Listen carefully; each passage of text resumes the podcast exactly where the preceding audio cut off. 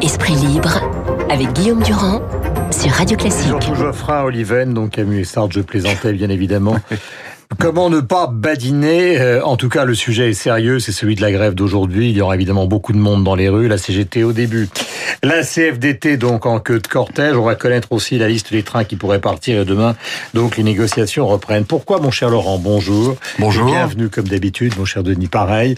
Euh, pourquoi vous les traitez d'amateurs et vous vous mettez à la une de Libération? Donc, euh, Monsieur Delvoye est le président de la République. Mais vous devriez le, le être d'accord.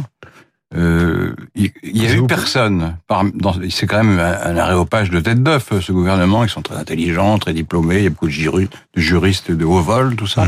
Il n'y en a pas un qui a dit à Delevoye, euh, dis donc Jean-Paul, euh, tu sais, le fait de toucher de l'argent quand on est ministre, ça se fait pas trop. Il paraît que le secrétaire général du gouvernement était au courant, justement. Parce oui, que... mais d'accord, mais je sais pas ce qui s'est passé, moi, exactement. Mais le résultat, c'est que ce pauvre Delevoye, qui est plutôt compétent, il est obligé de démissionner parce qu'il n'a pas déclaré qu'il touchait de l'argent alors qu'il était ministre, alors que c'est dans la Constitution. Il n'y en a pas un pour lui dire. C'est son épouse. Mais c'est des gens qui lisent pas la Constitution il, quand ils sont au gouvernement. Publiques, qui dit pour les questions publiques, je suis très sourcilleux. Pour les questions privées, je laisse faire mon épouse, qui d'ailleurs n'est pas très agréable pour son épouse. Euh, et peut-être a-t-elle fait quelques erreurs. Oui, Liane fait des valises. Mais c'est incompréhensible, franchement. Vous comprenez, vous? Que Déjà, comme haut commissaire, c'était contestable qu'il touche de l'argent. Mmh. Il continue qu'en étant ministre, tout le monde le sait, parce qu'il l'a déclaré. Mmh. Il n'y a pas un secrétaire général d'un ministère quelconque qui dit, mais attendez, c'est pas très régulier. Il suffisait de dire ça. Mmh. Pas un pour le dire. Donc Lui-même ne le savait pas non plus, d'ailleurs, donc il y a une limite quand même dans sa connaissance de, des fonctionnements. Mais est-ce que ça va? Oui, mais d'accord, mais est-ce que ça va oui, jusqu'à traiter d'amateur parce que c'est aussi un. Mais, alors, mais c'est moi mais vous mais êtes un journal de gauche, sur un journal, vous êtes un journal de gauche oui. et vous prenez l'argument de Xavier Bertrand, qui a traité d'amateur sur BFM TV il y a quelque temps, donc c'est un peu la même chose. Oui, c'est parce qu'il fait. Oui, c'est parce que Bertrand et moi, on dit qu'il fait jour à midi, qu'on est, qu'on est, qu'on, qu'on, que ça pose problème. C'était, c'est l'évidence. Même sur le projet, on s'aperçoit finalement au bout de je sais pas combien de semaines que euh, quand on applique la réforme à point, comme c'est calculé sur l'ensemble de la carrière, ça fait baisser la retraite. Mm. Mais il est temps de s'en apercevoir. De franchement. On vient de s'en apercevoir, enfin, je sais pas, il y a quelques semaines. C'est les profs, c'est les profs qui s'en aperçoivent en disant, quand j'ai fait mes calculs, ça va faire baisser ma retraite. Mm. Mais euh, pourquoi ils l'ont pas dit avant? Parce qu'ils ont fait marcher les ordinateurs, il y a des simulations. Mais ben oui, il n'y a pas besoin de faire les ordinateurs pour, pour constater que sur 25 ans, euh, des meilleures années, ça fera plus compris. que.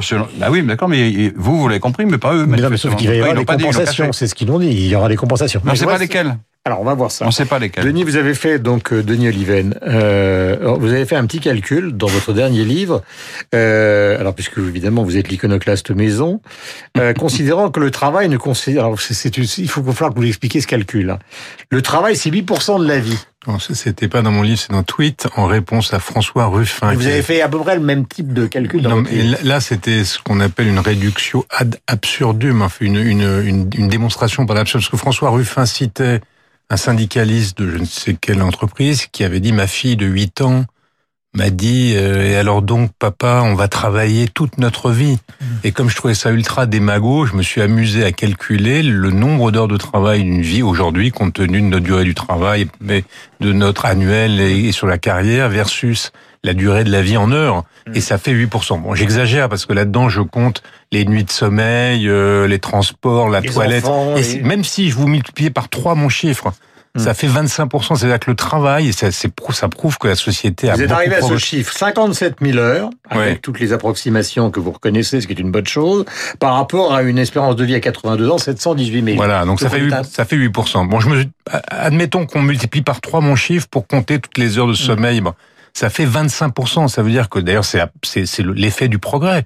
Le travail représente aujourd'hui dans les pays occidentaux et surtout en France 25% de l'existence. Donc euh, c'est pas c'est pas non plus on n'est plus au 19e Et- et- siècle. Il y a toujours des gens, genre Finkielkraut et toute sa bande là, Hmm. qui vous expliquent que la société régresse, Hmm. que ça va de mal en pis.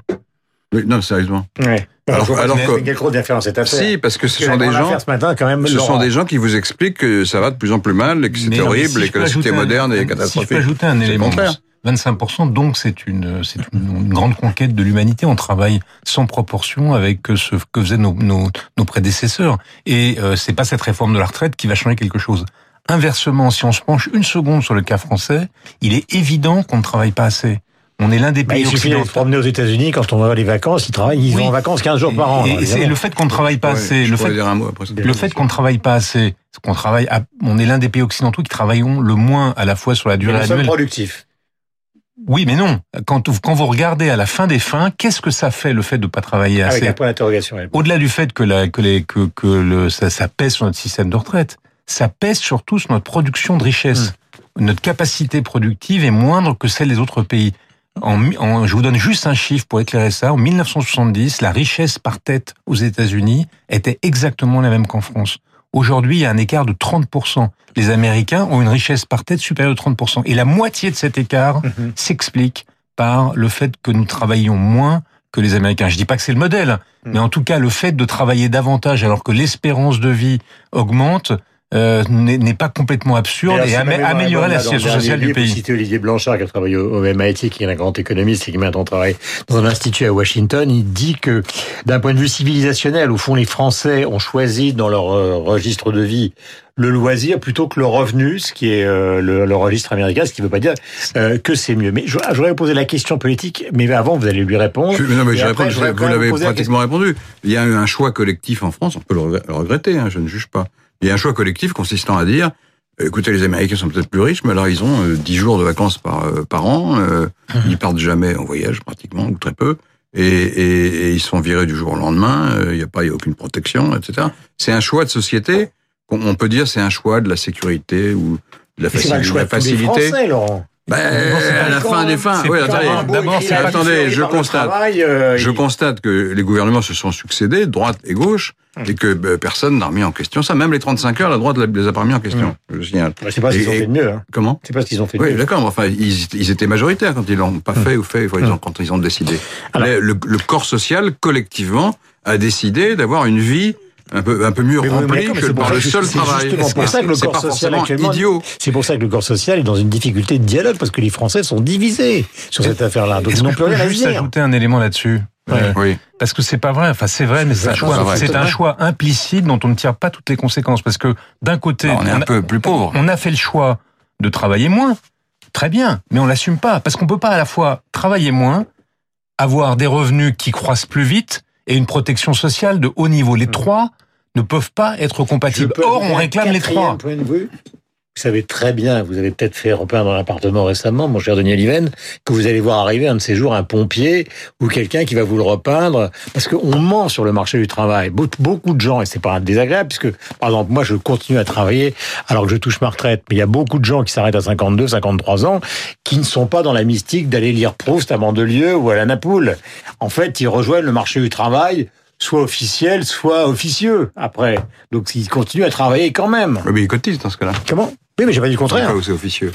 J'ai une question pour vous deux, qui est la question quand même euh, qui sort de l'entretien avec Gilles Lejean. Est-ce que vous pensez, avec les sensibilités différentes qui vous caractérisent, que le président de la République a la moindre chance de céder dans cette affaire-là, étant donné que s'il cède, il perdra toute la partie de l'électorat de droite euh, qu'il a retrouvé artificiellement ou pas d'ailleurs pendant cette présidentielle? Est-ce qu'il peut vraiment céder sans risquer de prendre une raclée au présidentiel? À abandonner le projet, je pense qu'il ne le fera pas. J'essaye d'être honnête, euh, je ne crois pas. Ça m'étonnerait, à moins que la grève euh, s'amplifie beaucoup, mm. euh, et qu'elle dure, et qu'elle touche d'autres secteurs. À ce moment-là, la, situation change. Mm. Mais ce n'est pas le cas aujourd'hui. Mm. Et, on va voir la participation à la manifestation, et c'est pas avec des manifestations qu'on fait céder le gouvernement dans ce genre de, de circonstances c'est effectivement en paralysant le, une partie de l'économie. Je mhm. Je suis pas sûr que ça puisse se produire. Je, les syndicats devraient réfléchir à cette affaire. Mhm. C'est qu'au bout de trois semaines... Mais Berger, euh, il est forcément constant, conscient. Pardon. Ben Berger, c'est différent. Lui, il a demandé à ce qu'on retire l'âge pivot. Ouais. Donc si on lui donne satisfaction, il arrête tout de suite. Mhm. Mais on lui donnera pas. Bah, euh, on verra. Peut-être qu'on sera obligé de, de Non, moi je pense que céder sur la, la réforme des retraites, ce serait dommage, absurde parce que c'est ça fait passer probablement pour moi l'une des plus les réformes les plus importantes. C'est le levier d'Archimède pour transformer positivement notre modèle social sur en s'inspirant des Scandinaves. Euh, en revanche, se bloquer sur l'âge pivot de 64 ans au lieu de le mettre de côté euh, pour trouver un terrain d'entente avec les syndicats réformistes et leur dire on va créer les conditions de gouvernance de cette retraite, il y aura l'impératif catégorique de l'équilibre on va réfléchir ensemble à la façon de le faire. Outre le fait que cet âge pivot est une est absurde, mais on n'a pas le temps d'en discuter là.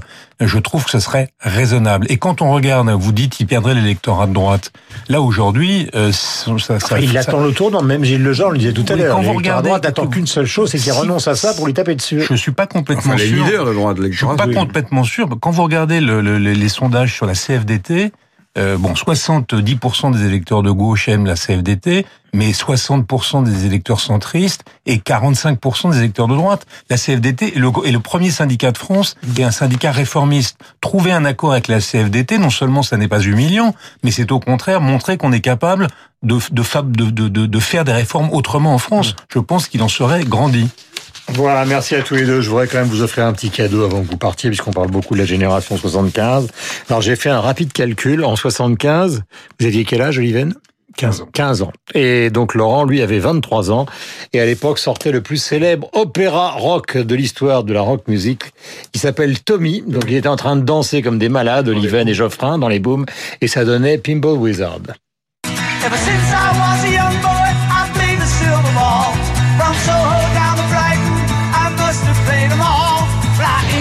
nothing like him in any amusement hall. That deaf dumb blind kid sure plays a mean pinball. Voilà, Kiss Moon, le batteur. Je ne pouvais pas savoir la conversation. Ils sont partis, ils sont enflammés. Ça va bien au-delà de la réforme des retraites. Car ils dansaient, ils pogotaient comme des malades, les deux. Merci, merci David. On se retrouve avec bonheur demain. Vous êtes resté euh, comme une sorte de spectateur attentif. Vous êtes le Stéphane Zweig euh, de Radio Classique. J'espère que ça se terminera mieux. Il est 8h56, donc bonne journée à vous tous.